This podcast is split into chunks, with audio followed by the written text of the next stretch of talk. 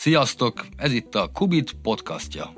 Vajna Tamás vagyok, vendégünk Jordán Ferenc hálózatkutató biológus. Vele beszélgetünk a Balatonról, ökológiáról és tudománypolitikáról.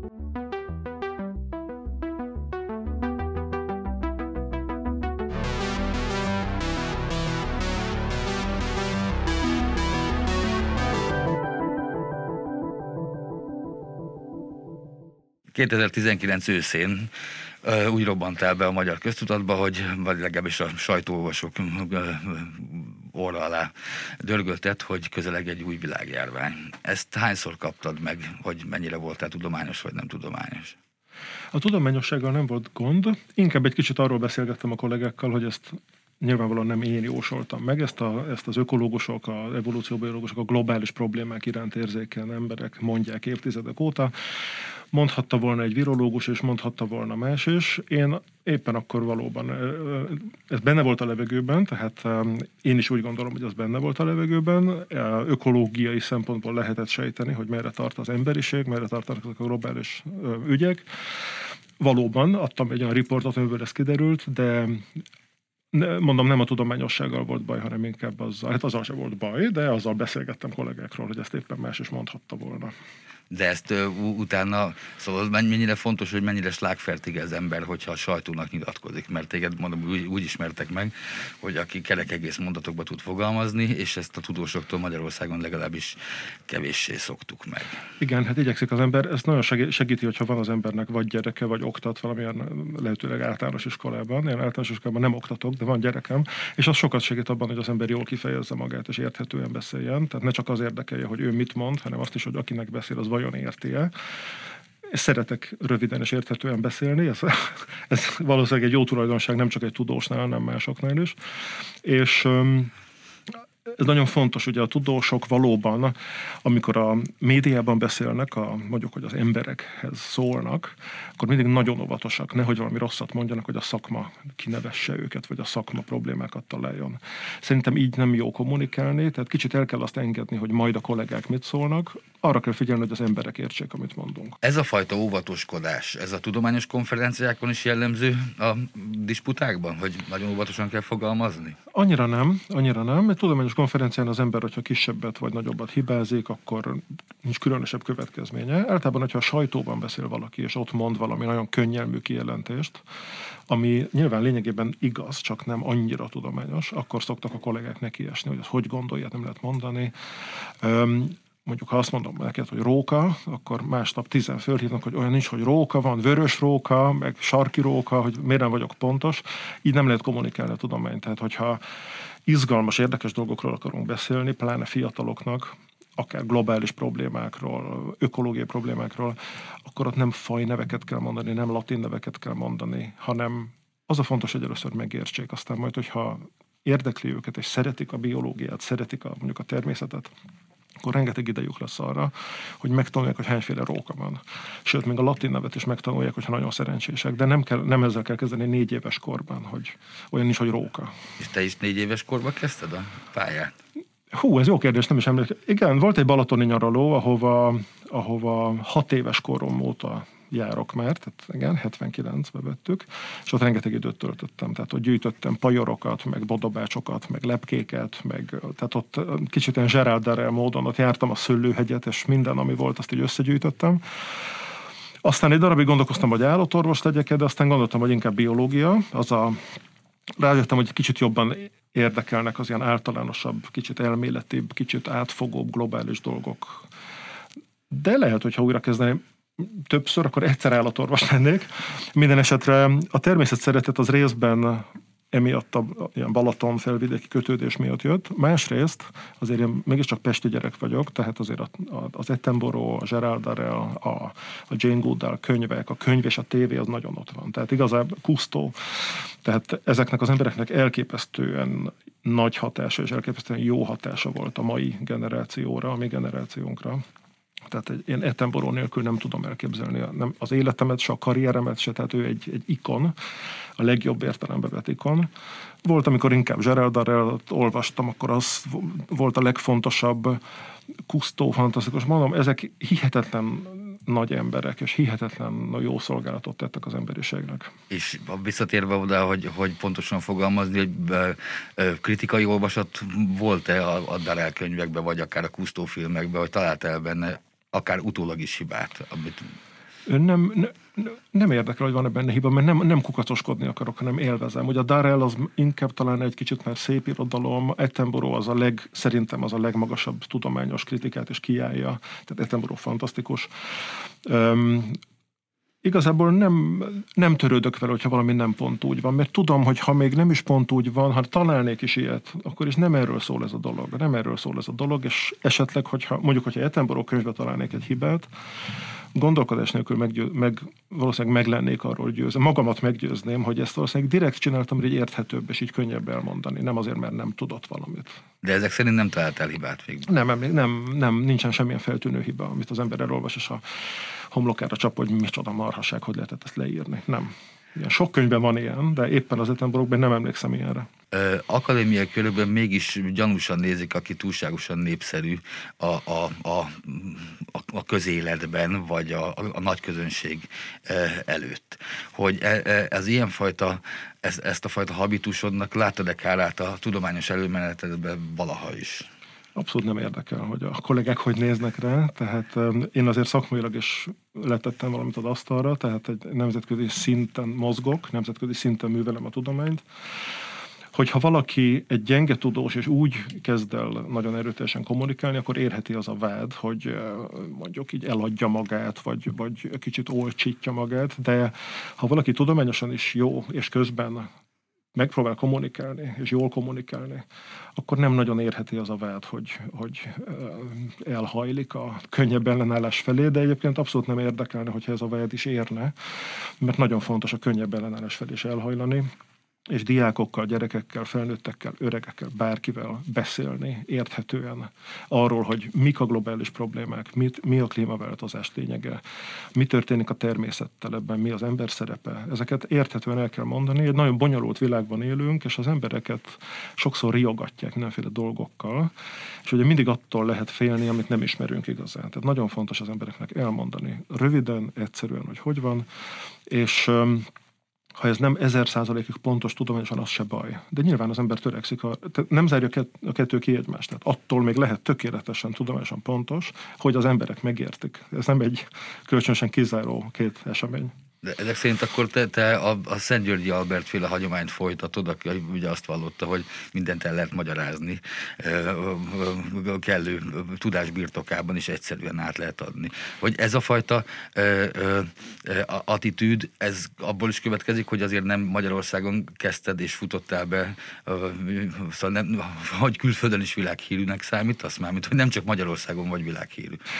Igen, ugye dolgoztam is külföldön, meg utazok is nagyon sok felé, de én azt hiszem, hogy ettől független az, hogy az ember, illetve nem biztos, lehet, hogy függ, tehát lehet, hogy az igaz, hogyha az ember elmegy mondjuk előadni egy teljesen más kultúrába, rendszeresen jártam Tajvanon, Indiában, Csillében, lehet, hogy ott, miután az embereknek nagyon más a háttere, kulturálisan és tudományosan is, ott az ember rákényszerül arra, hogy nagyon egyszerűen és nagyon világosan fogalmazzon.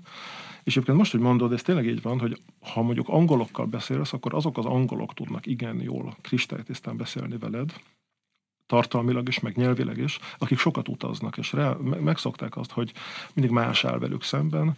Egyszer egy indián, egyszer egy ázsiai, mit tudom én, egy afrikai, és valóban a kommunikációt segíti az, hogyha az ember sokféle emberhez beszél, nem is csak szakmabeliekhez, hanem másokhoz is.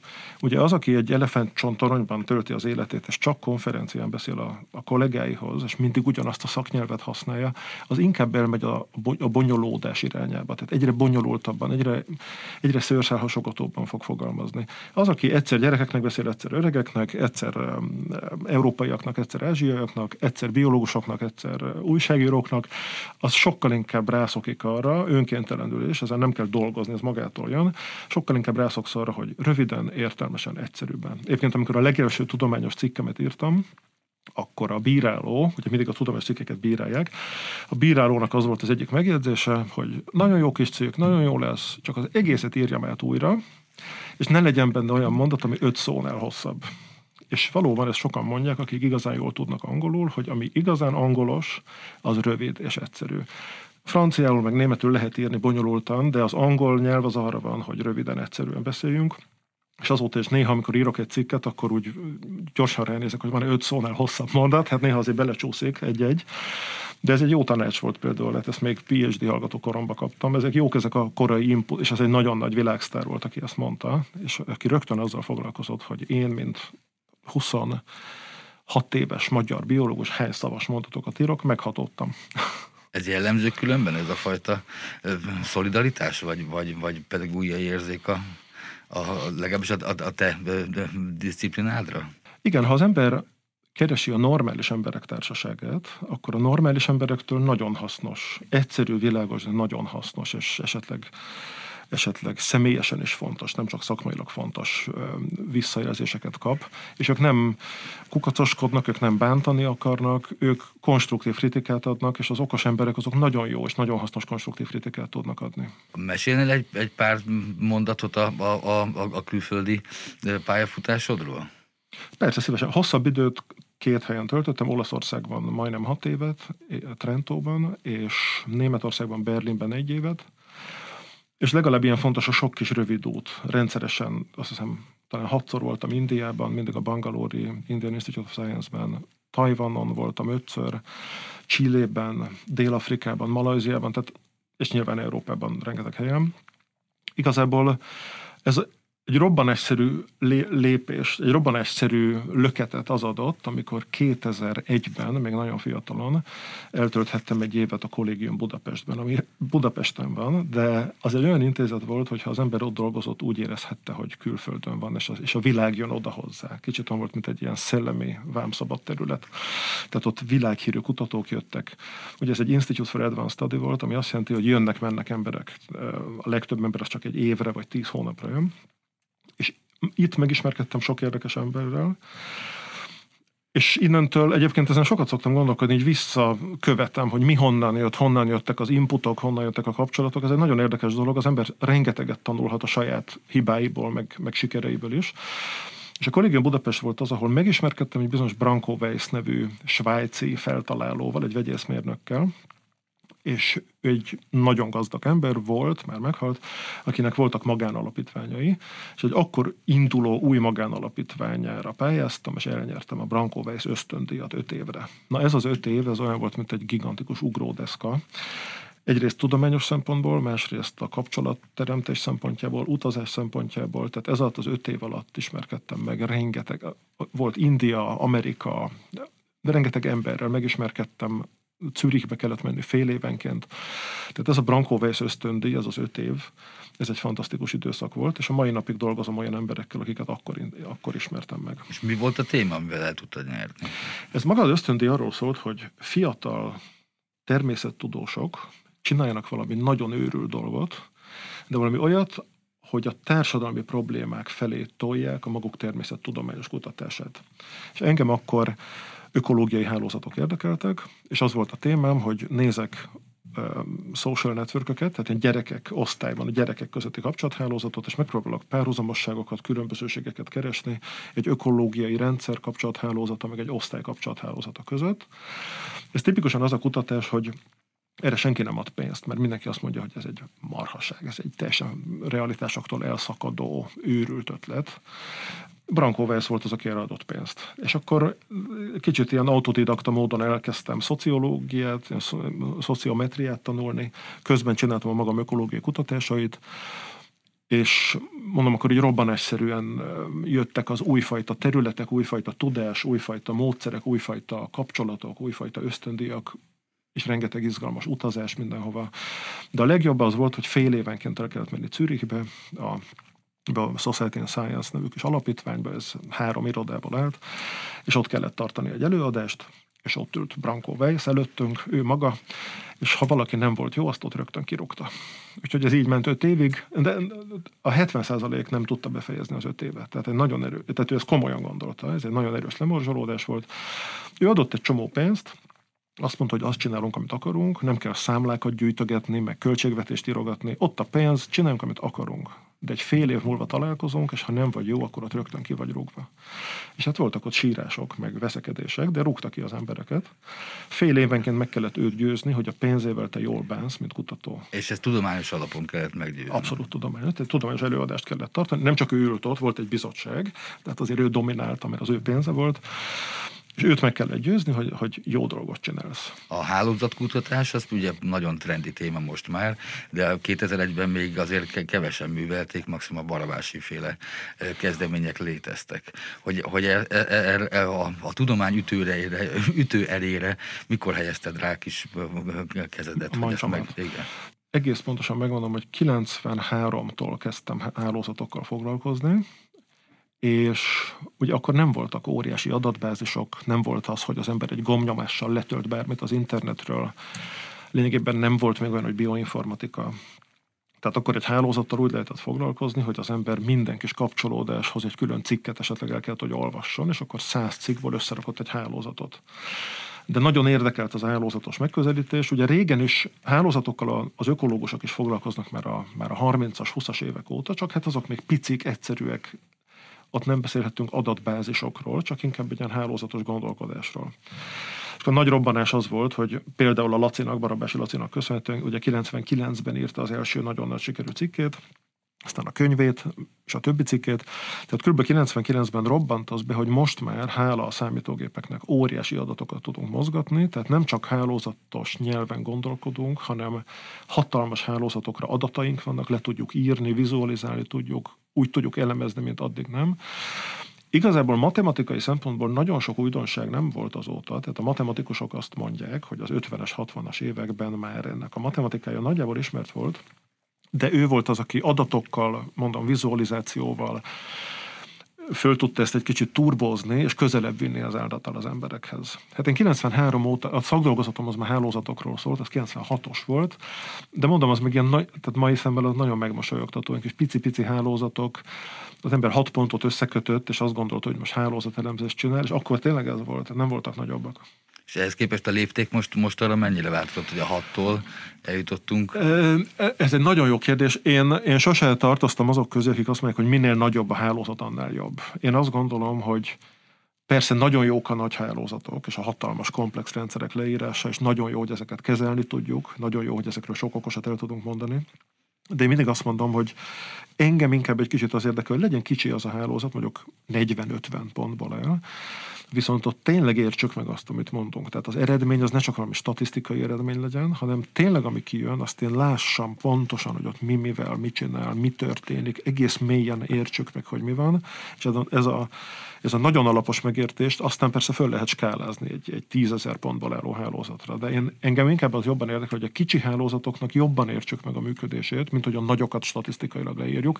És valószínűleg ez azért van, mert például a Laci fizikus, én meg biológus vagyok. Tehát ez pont ez a különbség a kettő között. Igen, pont ezt mondják, hogy a biológiában ugye nem lehet olyan, ott valószínűségek működnek igazából, és nem a pontos eredmények, hogy értjük-e már legalább, vagy vannak-e olyan hálózatok, amiket ért már akár a hálózatkutató biológus, vagy az ökológus? Igen, abszolút. Tehát például a a táplálékhálózatokról, ugye, hogy mondjuk egy erdőben vagy egy tóban kikiteszik, tehát vannak a termelők, az elsődleges fogyasztó, másodlagos.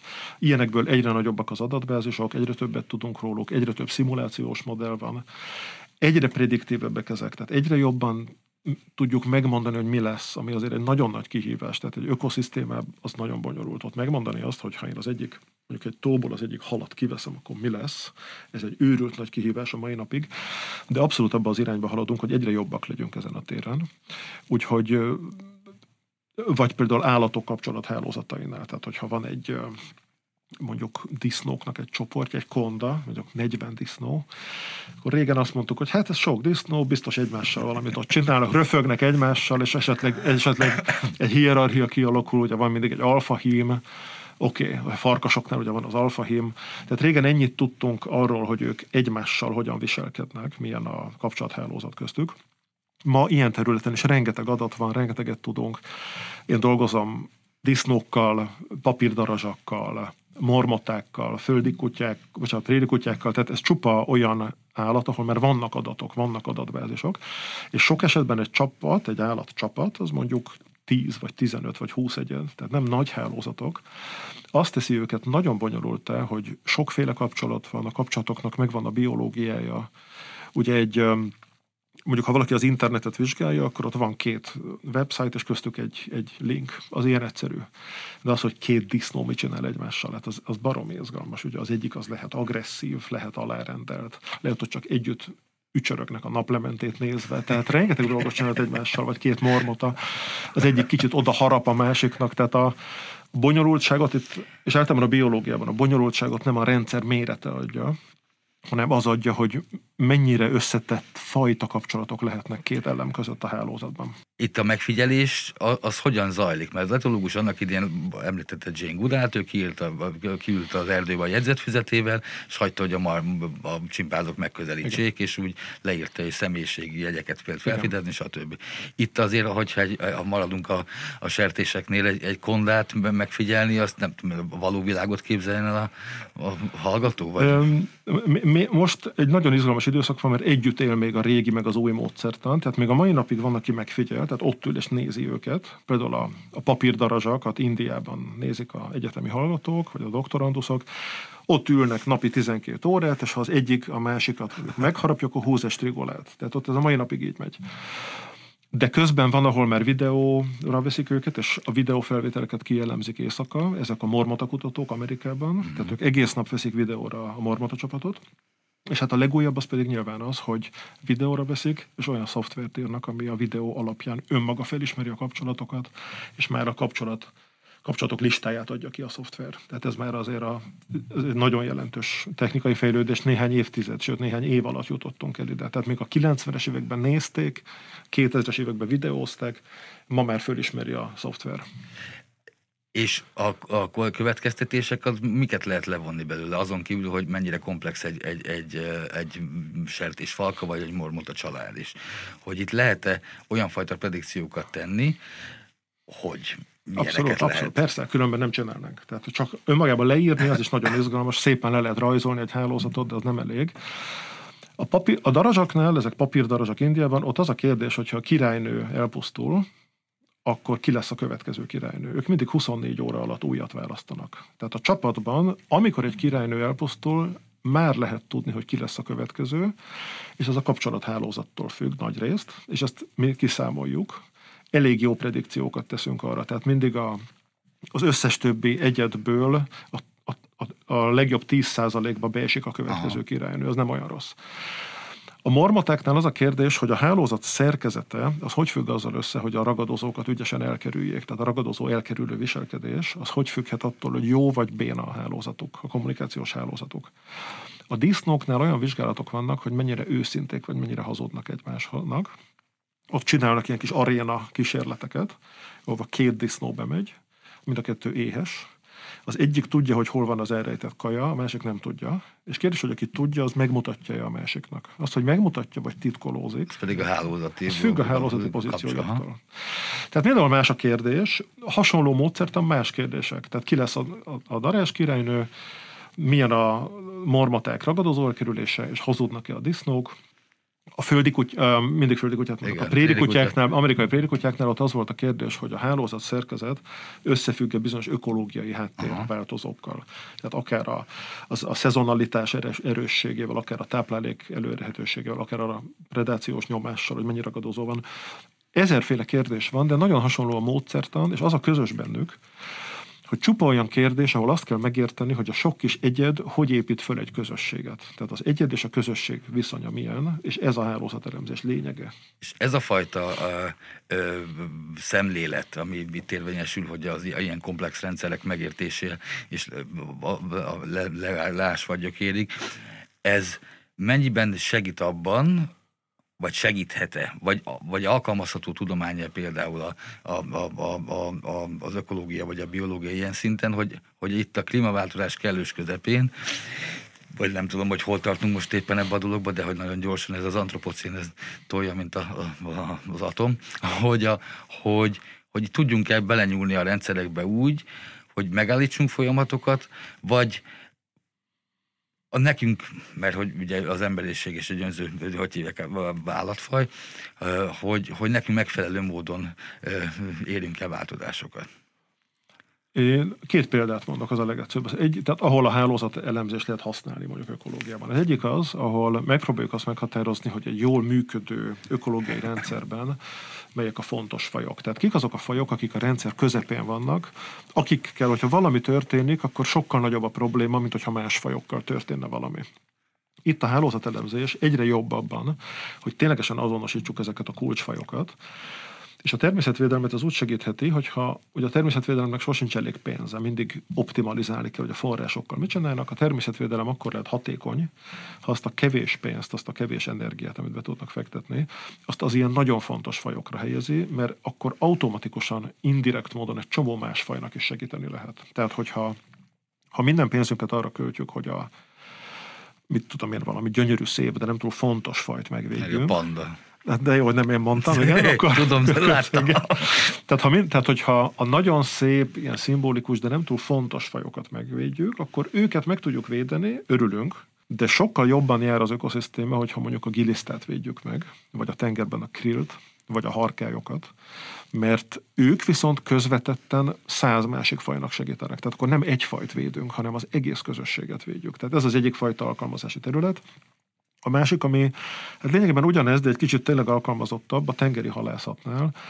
Ott most azzal foglalkozunk, hogy ha egy tengeri ökoszisztémát folyamatosan túlhalásszuk, mert pedig ezeket túlhalásszuk, akkor hogyan lehet egyszerre két vagy három fajt együttesen úgy halászni, hogy ezek a rossz hatások amennyire csak lehet kioltsák egymást, és végül is egy kicsit rosszul, de kevésbé rosszul járjunk. Uh-huh. Tehát a, a tengeri halászatnak egy ilyen rendszer szintű megközelítés és a hálózatelemzés és táplálékhálózati szimulációk segíthetnek abban, hogy minimalizáljuk a rossz, rosszat, amit teszünk. Nyilván ugye 8 milliárd ember akar enni, és ennek a nagy része halat akar enni, meg rést, ugye? Tehát rengeteg halat, egyre több halat akarunk enni, de egyre kevesebb a hal. Ezt kell megoldani, hogy van-e itt bármiféle módszer arra, hogy egy kicsit több halat úgy ehetjünk, hogy azért minimalizáljuk a, a kárt, amit okozunk a tengeri ökoszisztémában. De ezek szerint a, a, az történik, a, a, a leíró tudomány e, elindul olyan irányba, amikor már a kultiváció is fontos lesz, hogy, hogy kultiváljuk a környezetünket, azaz, hogy műveljük, vagy valamilyen szinten nem a szó hagyományos mezőgazdasági értelmében, vagy erdőgazdálkodási értelmében, de hogy, hogyha már belenyúltunk egyszer a rendszerbe úgy, hogy úgy tűnik, hogy visszafordítatatlan folyamatokat indítottunk el, akkor tudunk is a pont például a hálózatkutatás módszertanának segítségével, vagy azokban az eredményekkel vissza is ha nem is visszafordítani, de, de legalábbis fenntarthatóvá. Enyhíteni a károkat. Aha. Abszolút tudjuk, és igazából egy, egy jó tudóst mindig érdekel, hogy hogy lehet használni azt, amit csinál. Tehát a, a tudósok nem csak azért keresnek alkalmazásokat, mert azt mondják nekik föntről, hogy most alkalmazásokat kell keresni, hanem azért, mert őket tényleg érdekli. A kérdés az hogyha a tudós, a tudomány tud valamit, és akár még azt is tudjuk, hogy ezt hogy lehet használni, akkor az szembe megy a piaccal, az üzlettel, a politikai akarattal, a kultúrával, a vallással. Tehát igazából, amit a tudomány javasol, az szembe mehet ezer dologgal. Tehát ha én azt mondom, hogy a giliszta fontosabb, mint a panda, akkor erre azt mondja egy kínai politikus, hogy nekünk a panda fontos, az egy nagyon fontos politikai fegyver is. Meg hát egy szép kis állat, azért azt se tagadjuk. Tehát van politika, vallás, gazdaság, minden van. Egyszerre minden van, amivel szembe mehet. Az, amit a tudomány teljesen ártatlanul és elfogadatlanul mond. Igen, ez mindig így volt, és mindig így lesz. A tudomány az ártatlan? Mindent lehet jó és rossz célra fordítani. Hát a vízbe, a víz az az élet alapja, de valakit bele lehet folytani.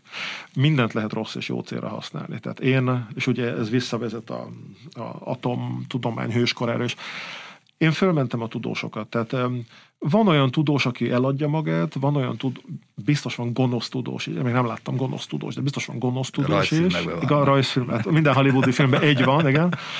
Tehát én a tudomosokat általában föl, én fölmentem őket. Tehát lehet, hogy valaki nyerészkedni akar, lehet, hogy valaki rosszat akar. Ez iszonyatosan ritka. Általában a, egy jó tudós az újdonságokat fedez föl, felfedezéseket tesz, valami újat mond, és általában ha el is adja magát, akkor is valakinek eladta magát, és az a rossz, akinek ő eladja magát. Tehát a, a politikus, a üzletember, bárki, aki, aki rossz célra akarja használni. Éles váltás, de amikor téged a Szatmárius hazahívott Magyarországra, akkor, akkor te milyen perspektívát láttál magad előtt, azon kívül, hogy jól beszéled ezt a nyelvet, hiszen itt születtél? Hát elképesztően naív módon azt gondoltam, hogy ennek az országnak szüksége van arra, hogy hazajöjjenek nyugatról a világlátott emberek, és itthon kamatoztassák a tudásukat. Most már biztos vagyok benne, hogy ez nem így van, tehát ez nem teljesen ez a rendszer logikája. E, Nyilván egy összetett dolog, hogy miért jöttem haza. Hazajöttem, az őrssel rögtön felvettük a kapcsolatot, előbb-utóbb sikerült ugye elhelyezkedni egy megfelelő kutatóintézetben, pozíciót kaptam, tehát tényleg minden adott volt ahhoz, hogy, a kinti tapasztalatokból egy jó kis, és nem is csak a tudományos tapasztalatokra van szükség ilyenkor, hanem arra is, hogy az ember látja, hogy hogy működik a rendszer, amikor jól működik. Tehát, hát a vándorlegény hazatér, nem? Igen, tehát a, és, és hogy nem csak a biológiai, az ökológiai tudás, hanem az, hogy látod, hogy egy profi intézet hogy működik, amikor az embereknek nem az a fő tevékenység, hogy adatlapokat kitöltenek, és pacsételik, és fénymásolják, hanem az, hogy esetleg kutatnak. Például egyébként pont a Branko Weiss volt egy hihetetlen, hihetetlenül érdekes tapasztalat. Mondjuk ő nagyon extrém, tehát az, hogy pénzt adok, és azt sem amit akarsz, csak legyél jó, ez nagyon extrém. De így is lehet csinálni, hát ő így csinálta. És egy csomó országban például most, amikor dolgozom, akkor például nem kell semmit kiprintelni és aláírni, minden elektronikusan megy. Sokkal gyorsabb egy, egy pályázat értékelése, sokkal inkább elfogulatlanok a bírálók. Tehát rengeteg olyat lát az ember a nagyvilágban, amit nem érti, hogy Magyarországon miért nem így működik, miért nem működhet így, miért nem tudjuk mi is azt megcsinálni. Tehát például egyszer voltam Tajvanon, a, a Akadémia Színika vendégházában, elkérték az útlevelemet, és lefénymásolták, és azt elrakták. Ez teljesen érthető. És két év múlva, amikor újra mentem, akkor be akartam regisztrálni, kezemben az útlevél, és mondták, hogy ne adjak nekik útlevelet, hát ők lefénymásolták két éve, és az megvan még.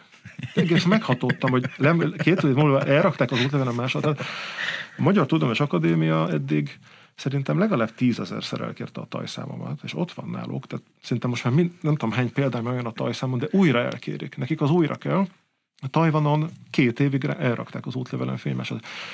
Erre nincs magyarázat. Erre sen, ezt senki nem tudja nekem megmagyarázni, hogy nekem miért kell tízezerszer elmondani a tajszámomat az akadémiának. Ez nincs ember, aki ezt megmondja nekem. Nem fognak meggyőzni, akármit mondanak. A Tajvanon pedig emberre számba veszik az embert. Mégis miért tud a magyar tudomány és eredményeket, nemzetközileg is jegyzett eredményeket elérni, nem csak a hazai állóvíz? Azért, mert vannak fantasztikusan jó kutatók, tehát a rendszer rossz, de ebben a nagyon rossz rendszerben vannak nagyon jó kutatók, és azért az nagyon fontos, hogy akik igazán kiemelkedőt alkotnak, azoknak mindig vannak nagyon erős külföldi kapcsolataik. Tehát olyan kutató, aki magyar, itthon él, és világsztár, és csak magyarokkal dolgozik, ez szerintem nagyon ritka. És az látszik minden fiatal kurikulumában, hogy amikor először egy, egy jó külföldivel együtt dolgozol, az mindig egy hatalmas nagy ugrásszerű lépés a nem lépés, ugrás, ugrásszerű ugrás a karrieredben. Tehát nagyon fontos a jó külföldiekkel kapcsolatba kerülni.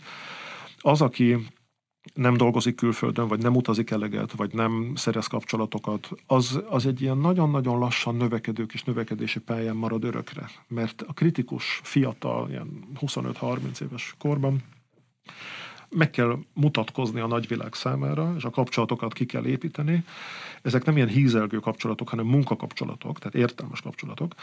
És a legtöbb én, én most azt merem mondani, hogy az összes sikeres magyarnak van komoly külföldi kooperációja. Ezt nem lehet anélkül. Nem lehet anélkül. A Balaton az valóban egy olyan eh, kincses bánya tudományos szempontból, ahogy ö, azt hajlamosak vagyunk elképzelni és elhinni, illetve hogy a magyar tudósok ezt kommunikálják felénk? Abszolút lehetne. Tehát ha Balaton Amerikában lenne, akkor egyrészt nekünk egyre kevesebb tavunk lenne, de ennél fontosabb dolog, hogyha egy amerikai mentalitású tudományos közösség lenne a Balaton körül, akkor az egész világ tudna róla, szuper publikációk, szuper eredmények születnének róla, kívülbelül ismernénk a tavat, névről megismernénk a madarakat, meg a halakat, akik laknak a környékén vagy benne.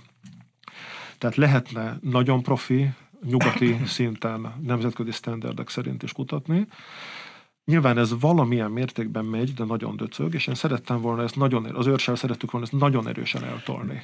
De mit tud, a, mit tud a Balaton arra szeretnék rá, hogy egy olyan, hogy hívják, a, a csepp a tengerben, amiből meg lehet ismerni a tengert is, az az, hogy az ökoszisztémák e, e, komplexitására és azoknak a működésére egy, egy nagyon jó terep lehetne, vagy? A Balatonban az a fő érdekesség, hogy nagyon egyedi. Ugye, hogyha a Balatonnak a, a kiterjedését és a mélységét összevetjük, akkor lényegében az egy papírlapnak felel meg. Hát 75 km hosszú körülbelül, és átlagosan 3,5 méter mély. Tehát pont olyan, mint egy papírlap. Ilyen tóból nem sok van. Van egy nagyon gazdag szárazföldi környezet körülötte, amiben ugye egyre több az ember, egyre több az út, a vasút, a település, de eredetileg egy, egy nádassal és rétekkel és nedves rétekkel és ligeterdőkkel körülvett rendszer lenne, amit mi most beépítünk, de nagyon fontos, hogy egyrészt a kiterjedés mélység arányban abszolút egyedi, másrészt az, hogy nagyon intenzív kapcsolat van a vízi és a szárazföldi élővilág között, az nagyon fontos. És pont ezért ez a Balaton kutatásban egyrészt az izgalmas, másrészt ettől nehéz, mert nem tudod más tavakkal összehasonlítani. Tehát ha valaki Aha. egy alpesi tavat akar megérteni, mondjuk a Garda tavat, akkor ezt össze tudja hasonlítani 200 másik alpesi tóval, és mindegyik nagyjából, nagyjából hasonló, mindegyik alpesi tó. Hasonló a története, hasonló a, a fiziognómiája, hasonló folyamatok mennek végbe a partján, a közepén, rétegződik, stb. Tehát alpesi tavak azok alpesi tavak. A Balatont ezekhez nagyon nehéz hasonlítani. Nagyon nehéz, mert teljesen más, egészen más, hogy működik. Most egy, egy ökológiai rendszer megértésében mindig nagyon sokat segít, hogyha hasonló rendszerekre Aha. is rá tudsz nézni. Tehát a, mondjuk azt röviden, hogy az alpesi tókutatóknak könnyű a helyzete, sokkal könnyebb a helyzete. A Balaton nagyon egyedi, ettől nagyon érdekes, de nehezebb igazi tudományos igényességgel kutatni emiatt, mert ez a komparatív megközelítés, ez hiányzik lényegében. Uh-huh. Ez hiányzik. Ez egyediségén kívül olyan fajta uh, unikális értékekkel rendelkezik el, abszolút a, a biológiai szempontból, amitől, amitől vagy, vagy nem is így kéne megfogalmazni, vagy, vagy hogy néz ki vannak nagyon markáns tulajdonságai, tehát amiatt, hogy sekély, amiatt folyamatosan fölkeveredik, nincs egy igazi rétegződés benne. Amiatt, hogy egy nagy befolyója van, és egy nagy kifolyója, emiatt van egy folyamatos átfolyás benne. Ez, ez csupa olyan izgalmas dolog. A szélnek nagy szerepe van, tehát a szelet meg kell érteni ahhoz, hogy sok folyamatot megértsünk. A, a szárazföld, illetve a nádason keresztül a szárazföldi kapcsolatot nagyon fontos megérteni, hogy megértsük. Tehát rengeteg olyan tulajdonsága van, ami nagyon markánsan jellemző rá, tehát ökológiailag valami, valami, amit meg kell érteni és ezzel semmi gond nem lenne egyébként. Egy kicsit az a baj, hogy valahogy kialakult az, hogy ugye, hogy a Balaton az a mi tavunk, az a magyar tenger, ezt majd a magyarok kutatják, ne jöjjön ide egy, egy amerikai, meg egy német, és nem magyarázzon nekünk, hogy mit kell csinálni, majd ezt mi megoldjuk. És sajnos ez nem csak a Balatonra vonatkozik, hanem ez egy, ez egy nagyon elszomorító tendencia, de egy egyre növekvő tendencia a magyar tudományban, de az ökológiában biztosan, hogy ahelyett, hogy elmúlna ez a fajta gondolkodás, néha az ember azt hiszi, hogy egyre erősödik, és még a fiatalok között is. Tehát Aha. most az elmúlt években is volt ilyen visszajelzés, hogy szépek, szépek ezek a nemzetközi kollaborációk, de most minek, minek kell ide? Nem fogja egy német nekünk megmondani, hogy mit csináljunk a Balaton. De nem az lenne Igen, de azt mondom, hogy azért vérfagyasztó, mert hogy ugyan a tudomány az univerzálisnak kell lenni, és univerzális következtetéseket kell levonni, legalábbis az én Abszolút. szerint. Tehát att, attól, hogy azt mondom, szerint. hogy a Balaton nagyon unikális, attól még a tudomány az ugyanaz, és a fizika ugyanaz, és a biológia ugyanaz, és éppenséggel a külföldieknek ez egy csemege, nekünk meg, meg egy aranybánya lenne az a tudás, amit ők mondanak, de nagyon nehéz nemzetközi szintre tolni a Balaton kutatást, mert nagyon sokaknak vagy a korlátoltság miatt, vagy az egyéni érdekek miatt jó az, hogyha megmarad ez a kis magyar, magyar rendszernek ez a tó. Hogy, kis hungarikumnak. Hogy a tudománymenedzsment, mint önálló, nem tudom, szakirány, vagy inkább már disziplinák mondanám, hogy ez, ez ez ugye tanítható szakma, és tud, lehet tudni, hogy ezt hogyan és miképpen csinálják, van, ahol nagyon magas szinten, valahol kevésbé, de ez beépül a, a, a, a képzésbe, és amikor egy tudós képeztetik, vagy egy tudóst előállítanak az egyetemek? Lényegében semmiféle ilyen képzést nem kaptunk, szerintem most se kapnak a fiatalok, viszont ez egy szelekciós tényező, ez egy szűrő. Tehát ugye egy sikeres tudós az egyrészt okos, másrészt még tanul is sokat, hogy legyen tudása anyaga is. Harmadrészt nagyon jól menedzseli magát, nagyon jól tud pályázatot írni, jól tud előadni, érdekesen tud oktatni, egy nagyon picit annyit konyít gazdasági és jogi dolgokhoz, hogy egy pályázatot, egy pályázat megírásánál ne legyen teljesen analfabéta, hanem azért legyenek értelmes gondolatai.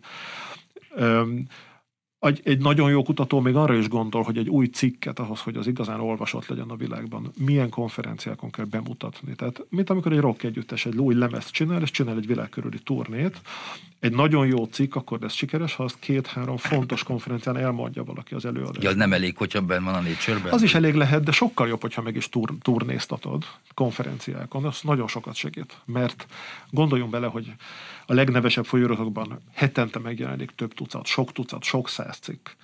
Egy amerikai ott ül mondjuk Kaliforniában, valamire gondol, és először nem a magyarnak a cikke fog eszébe jutni, hanem annak az amerikai kollégának a cikke, akivel a múlt héten beszéltes konferencián. Nem kell, hogy az jobb cikk legyen, csak fejben tartja, evidenciában tartja, mert a múlt héten együtt kávéztak New Yorkban a magyar gyereknek lehet, hogy van egy szuper jó cikke, ami lehet, hogy megjelent a Nature-ben, de nem az fog neki eszébe jutni, és akkor nem ő vele fog dolgozni, nem ő vele fog pályázatot írni. Tehát magyarul jelen kell lenni, ez a, ez a jó értelembe vett nyüzsgés, ez kell azért a tudományban. Ugye. Tehát, hogyha én egy együttes vagyok, és kiadok egy lemezt, és soha nem turnézok, szerintem tized annyit adok el. De valószínűleg egy menedzser ezt pontosan meg tudja mondani, hogy há, mekkora uh, részét fogom eladni. A tudós arhetipus, aki a kémcsövek fölött nézeget is ben van az elefántcsontolonyban, az már rég a múlté. Hát bár a múlté lenne, de nem. Tehát egy csomó tudós, tehát a múlté, de azért rengetegen még mindig úgy gondolkoznak, hogy én annyira okos vagyok, és annyira fontos dolgokat csinálok, hogyha itt ücsörgök a székem, szüleiemnél, majd a nagyvilág egyszer csak felfedez engem, bekopognak, kapok egy virágcsokrot, és a vállókon kivisznek a szobámból. De ez nem így működik, tehát a, a tudósnak el kell menni a sikerért, és nem csak azon túl, hogy okos és jó eredményei vannak.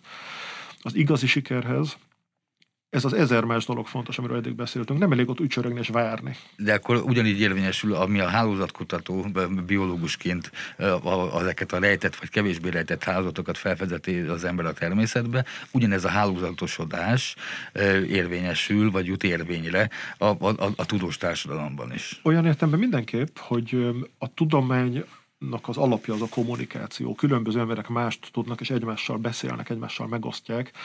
Ha valaki egyedül kuksol a szobájában, az nagyságrendekkel szem, szegényebb lesz, és butább marad, és kevésbé lesz sikeres. Tehát a, én, hogyha egy, van egy tudományos eredményem, és írok egy cikket, engem az érdekel, hogy erre mit szól az az új-zélandi, vagy finn, vagy hondurasi kollega, aki ezt elolvassa. Engem az érdek, akarom tudni.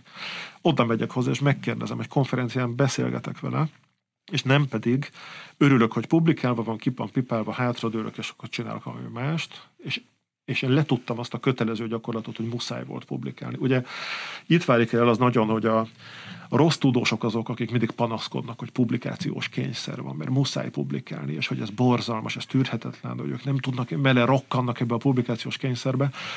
Ezek a rossz tudósok. Egy jó tudós az nem érez ebből semmit. Az dolgozik, ha eredménye van, publikálja, örömmel, alig várja, hogy mások elolvassák, és nem arról beszél, hogy publikációs kényszer van, hanem a publikáció az szinte csak a, szinte csak a, a mellékterméke az ő kutató munkájának. Az csak úgy néha kijön egyes publikáció, de nem azért kell dolgozni, hogy publikáljunk, mert a kényszernek meg kell felelni. Ez egy borzalmas hozzáállás, és ha az ember kimegy Amerikába, vagy Angliába, vagy Németországba, ott az emberek nem arról beszélnek egész nap, hogy micsoda publikációs kényszer van, hanem arról, hogy milyen jó eredményem van, Mellesleg ezt most persze publikálom, mondjuk egy legjobb folyóiratban, de nem azért csináltam, hogy publikálhassam. Hogy ez az irány, ami most jelenleg érvényesül Magyarországon, szóval pont az a fajta provincializmus, amit, amit mm, fejtegettél is, hogy ez, ez visszafordítható, vagy akkor mi lesz azzal a fajta szürke állományjal, ami, ami hazajött, vagy, vagy legalábbis a kapcsolati háló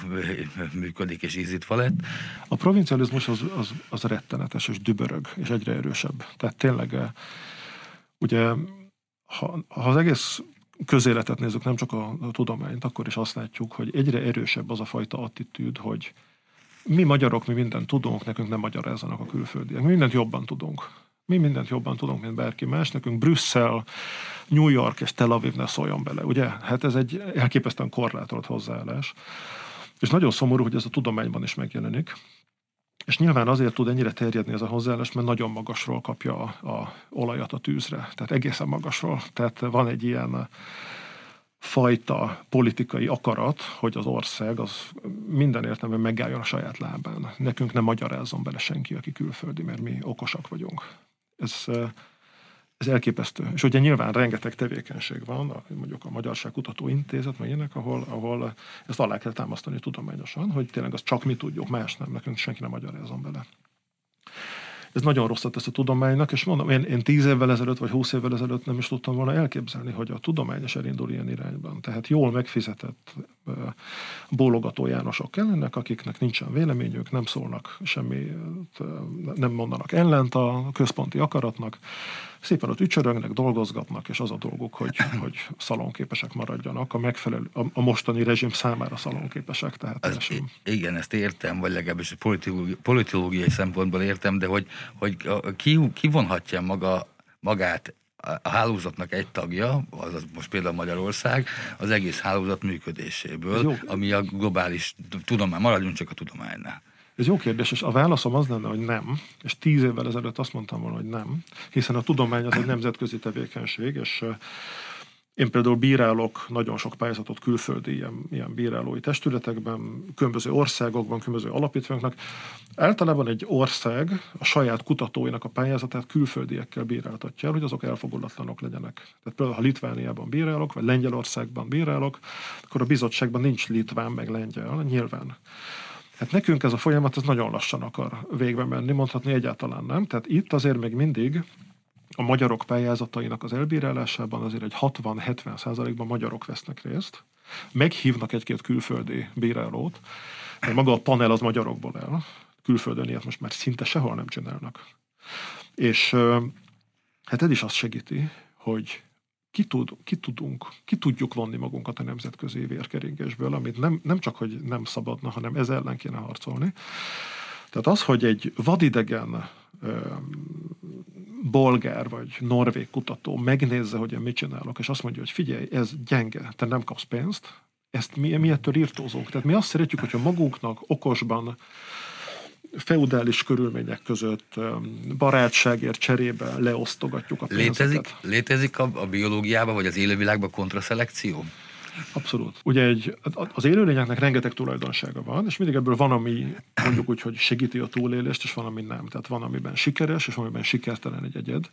De ő mégiscsak az, hogy ő az evolúciós színpadon sikeres lesz, vagy sikertelen, az ott nem tudja szétválasztani a tulajdonságot. Ő, mint egyet kell, hogy megmérettessen.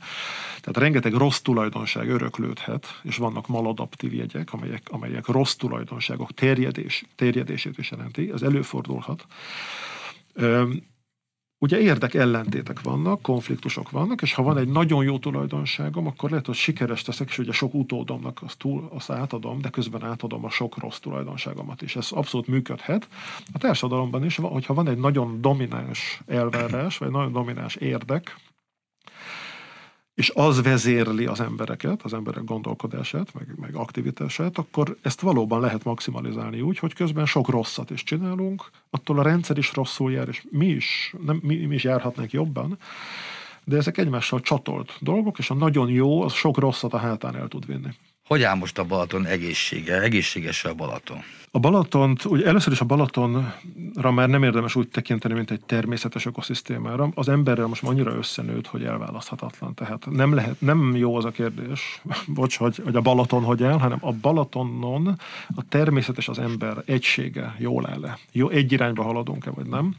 És hát nyilván a válasz az az, hogy rengeteg érdek van a Balaton mentén, tehát valamit akarnak a helyi lakosok, a polgármesterek, valamit akarnak a vitorlázók, a fürdőzők, a horgászok, a kutatók, a természet. Tehát olyan megoldás nincs, aminek mindenki örül. Ezt el kell felejteni. Tehát mindenképp kompromisszumokat kell kötni. Én, mint tudós nyilván azt mondom, hogy amikor kompromisszumokat kell kötni, én annak örülök, hogyha nagy mértékben veszük figyelembe azt, hogy mi a jó a természetnek. Hát a balatoni komplex emberi természeti ökoszisztémának a természeti részének mi jobb. De hát elég, eléggé látszik, hogy ahogy eddig sem, most sem a tudósok, és főleg nem az ökológusok mondják ki a végső szót. Tehát akár a Balaton vízszint állandósága, szabályozása, a, külön, a balatoni közlekedés aspektusai, a ingatlanfejlesztések, ez mind rengeteg, rengeteg konfliktus forrás, és adott esetben egymással szembe menő szempontrendszer. A Balaton nem áll jól, tehát az ingatlanfejlesztéseket elképesztően eltúlozzuk, túlzásba visszük, a nádasokkal nem járunk, nem bánunk jól.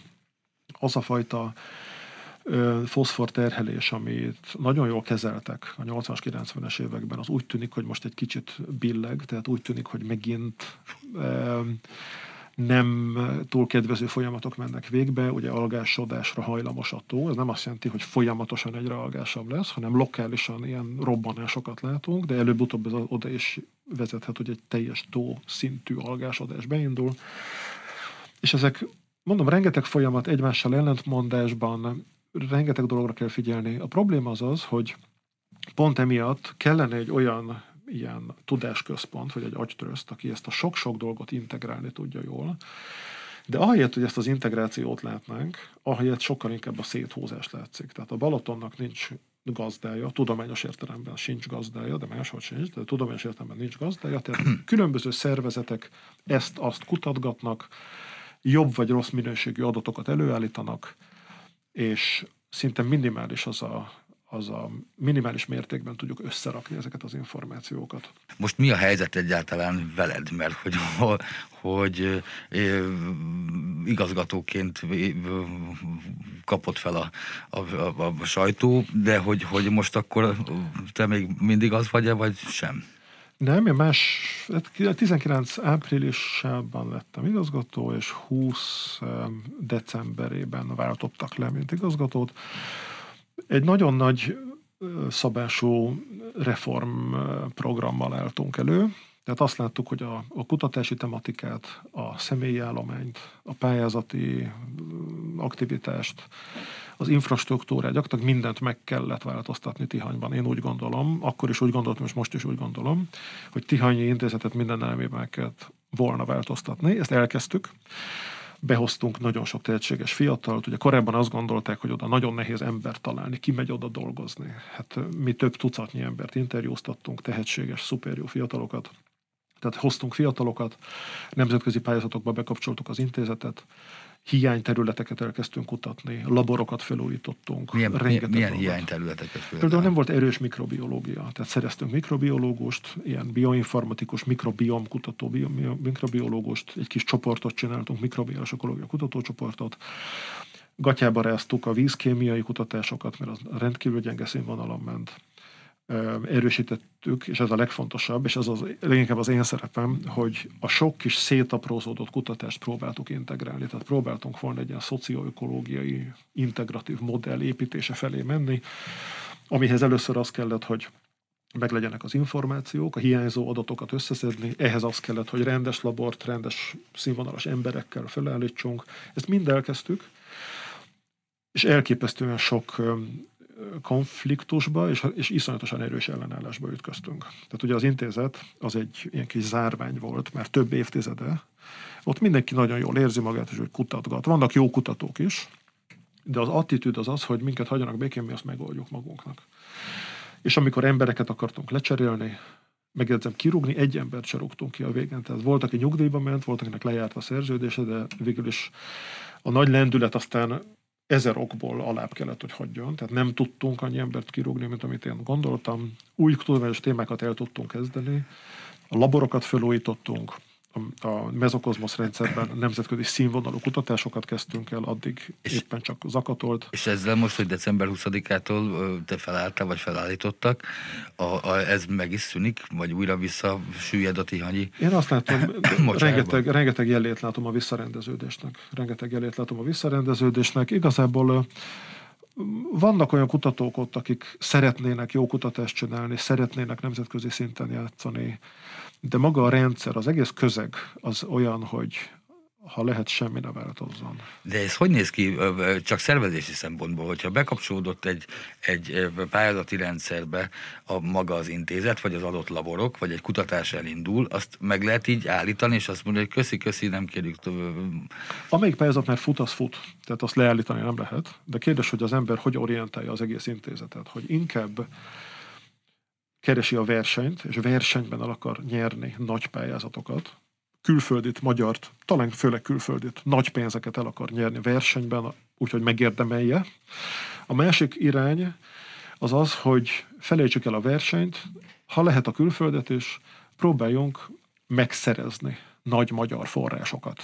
Ami egy teljesen más stratégia, teljesen más skillek kellenek hozzá. Tehát, hogyha barátokat szerzünk ilyen-olyan szervezetben, minisztériumban, ha vannak fontos ember barátaink, akkor előbb-utóbb dől a pénz, rengeteg pénz jut mindenre, ha pedig valaki kiáll a nemzetközi arénába, hogy ő versenypályázatokat akar elnyerni, az egy, az egy egészen másfajta hozzáállás. Most a probléma az, hogy ha az állam nagyon sok pénzt ad, akkor az előbb-utóbb mindenképpen a színvonal rovására megy. Tehát, hogyha egy kutató megszokja azt, hogy, hogy kapja a pénzeket, különösebb elbírálás nélkül, különösebb kritika nélkül, különösebb ellenőrz, minőség ellenőrzés nélkül, akkor egy-két évig még magától azért jól kutat, mert mert van gerince, de néhány év után eljut oda az ember, hogy nem mindegy, hogy az most olyan pontosan meg van-e mérve, mindegy, hogy az olyan jó eredménye, mindegy, hogy olyan jól meg van írva, mert úgyis kapjuk a pénzeket, mert az jár nekünk. De akkor ezek szerint ennyire tudja befolyásolni a, a, a, a, az aktuál politika, a, a tudományos e, kutatás iránya, irányait is? Ha akarja, akkor igen ha akarja, akkor igen, befolyásolhatná más országokban is, de van olyan ország, ahol nem akarja, és ott hagyja, hogy szabad versenyben megmérettessenek a kutatók. Még egyszer mondom, ez a kutatás színvonal miatt nagyon fontos. Tehát a, egy normális országban, hogyha én egy, egy tekintélyes kutató vagyok, három Nobel-díjjal a zsebemben, akkor is meg kell dolgoznom a következő pályázati pénzem. Ez nem jár nekem. Senki nem gondolja azt, hogy az jár nekem kőkeményen meg kell dolgozni, jó pályázatot kell írni, meg kell nyerni a versenyt, különben nem kapsz pénzt. Akkor se, hogyha zsebedben van három Nobel-díj. Magyarországon nagyon sokan érzik úgy, hogy ők már valakik, hát akkor nekik jár a pénzt, tessék adni nekik, nem fog ő pályázgatni, meg versenyezgetni, tessék adni neki a pénzt, ő tanszékvezető 27 éve, ugyanazon a széken ül, hát milyen dolog az, hogy ő nem kap pénzt, ha kér. Ezt a fajta gondolkodást kéne gyökerestül kiírtani. Mit gondolsz, hogy, hogy ugye úgy tűnik, hogy te egy fecskeként nem csináltál nyarat, legalábbis a, a, a Tihanyi Limnológiai Intézetben, de hogy, hogy és megint csak nem jóslatra kérlek, de hasonló módon, ahogy a, a világjárványokat is összefoglaltad legalábbis a magyar sajtónak, hogy mi várható, hogy mit látsz? Én azt látom, hogy nagyon-nagyon sok jó fiatal van, akik tehetségesek és ambiciózusak, és lényegében egyenként próbálják kiépíteni a maguk kis szerencséjét erős nyugati kapcsolatokkal, tehát erős tudományos külföldi kapcsolatokkal. Az ember kicsit kimegy, aztán hazajön, megint kimegy, megint hazajön. Aki igazán sikeres, az több lábon áll. Ami nem működik, az az, hogy a jó emberek itthon egy erős ilyen szövetet alakítsanak ki, tehát legyen egy egészséges, nyugati gondolkodású tudományos közösség. Ez abszolút nem működik, mert olyan kisebbségben vannak a, az ilyen módon gondolkodó emberek, hogy, hogy nem tudják áttörni azt a, azt a szintet, amihez kéne egy, egy critical mass. Még egy utolsó ilyen vörös falok kérdés igazából, hogy tapasztaltál ilyesmit a világon, vagy tudomásodra jutott a, a tudomány történetből hasonló fajta e, irányváltás? Ez érdekes dolog, akár egy ország, annyiféle kultúra, vannak olyan országok, ahol nagyon hierarchikus a társadalom, és a tudomány is hierarchikus, de attól még működik a verseny. Tehát eh, például, például Japán, de akár India is. Tehát Japánban, aki a te főnököd, az az Isten, az van, amit ő mond. Egy nagyon erős, merev hierarchia van. De azért ott verseny alapon lehet pénzeket nyerni, tehát a hierarchia ellenére előfordulhat, hogy a főnök nem nyerte, meg nyersz. Ilyen van. Vannak ugye a nagyon demokratikus társadalmak, ahol a, a döntéshozatal is szuperdemokratikus, Amerika, ott egy, egy 20 éves vagy 25 éves friss diplomás és a 70 éves professzor pont egyenlő esélyekkel áll neki. Nyilván van, ahol nem, de lényegében igen. Vagy Anglia. Tehát van, ahol imádják a versenyt és jól csinálják, van, ahol egy merev hierarchia mellett is megy a verseny, nálunk pedig van egy olyan merev hierarchia, amiben próbálják elnyomni a versenyt és osztogatni a pénzeket. Ugye itt egy, egy az, hogy valaki valakinek tudományos támogatást ad, az szinte egy ilyen hűbér úr és, és jobb egy viszonyt eredményez, hogy akkor neki most hálás kell, hogy legyen, és, és örüljél, örüljél neki. Ez nem jó, ez nem tesz jót a tudománynak. Nem véletlen, hogy a legtöbb fiatal kimegy, egyre jobb fiatalok kimennek, vagy ha itthon maradnak, akkor lényegében a külföldi kapcsolattal tudnak igazán jó kutatást csinálni, és itthon, az itthoni rendszerben inkább csak úgy vegetálnak és próbálnak túlélni. A Kubit Podcast adását láttátok, és hallottátok. Jordán Ferenc hálózatkutató biológussal beszélgettünk. Nézzétek, hallgassátok a Kubit Podcast következő adását, amelyel rövidesen jelentkezünk.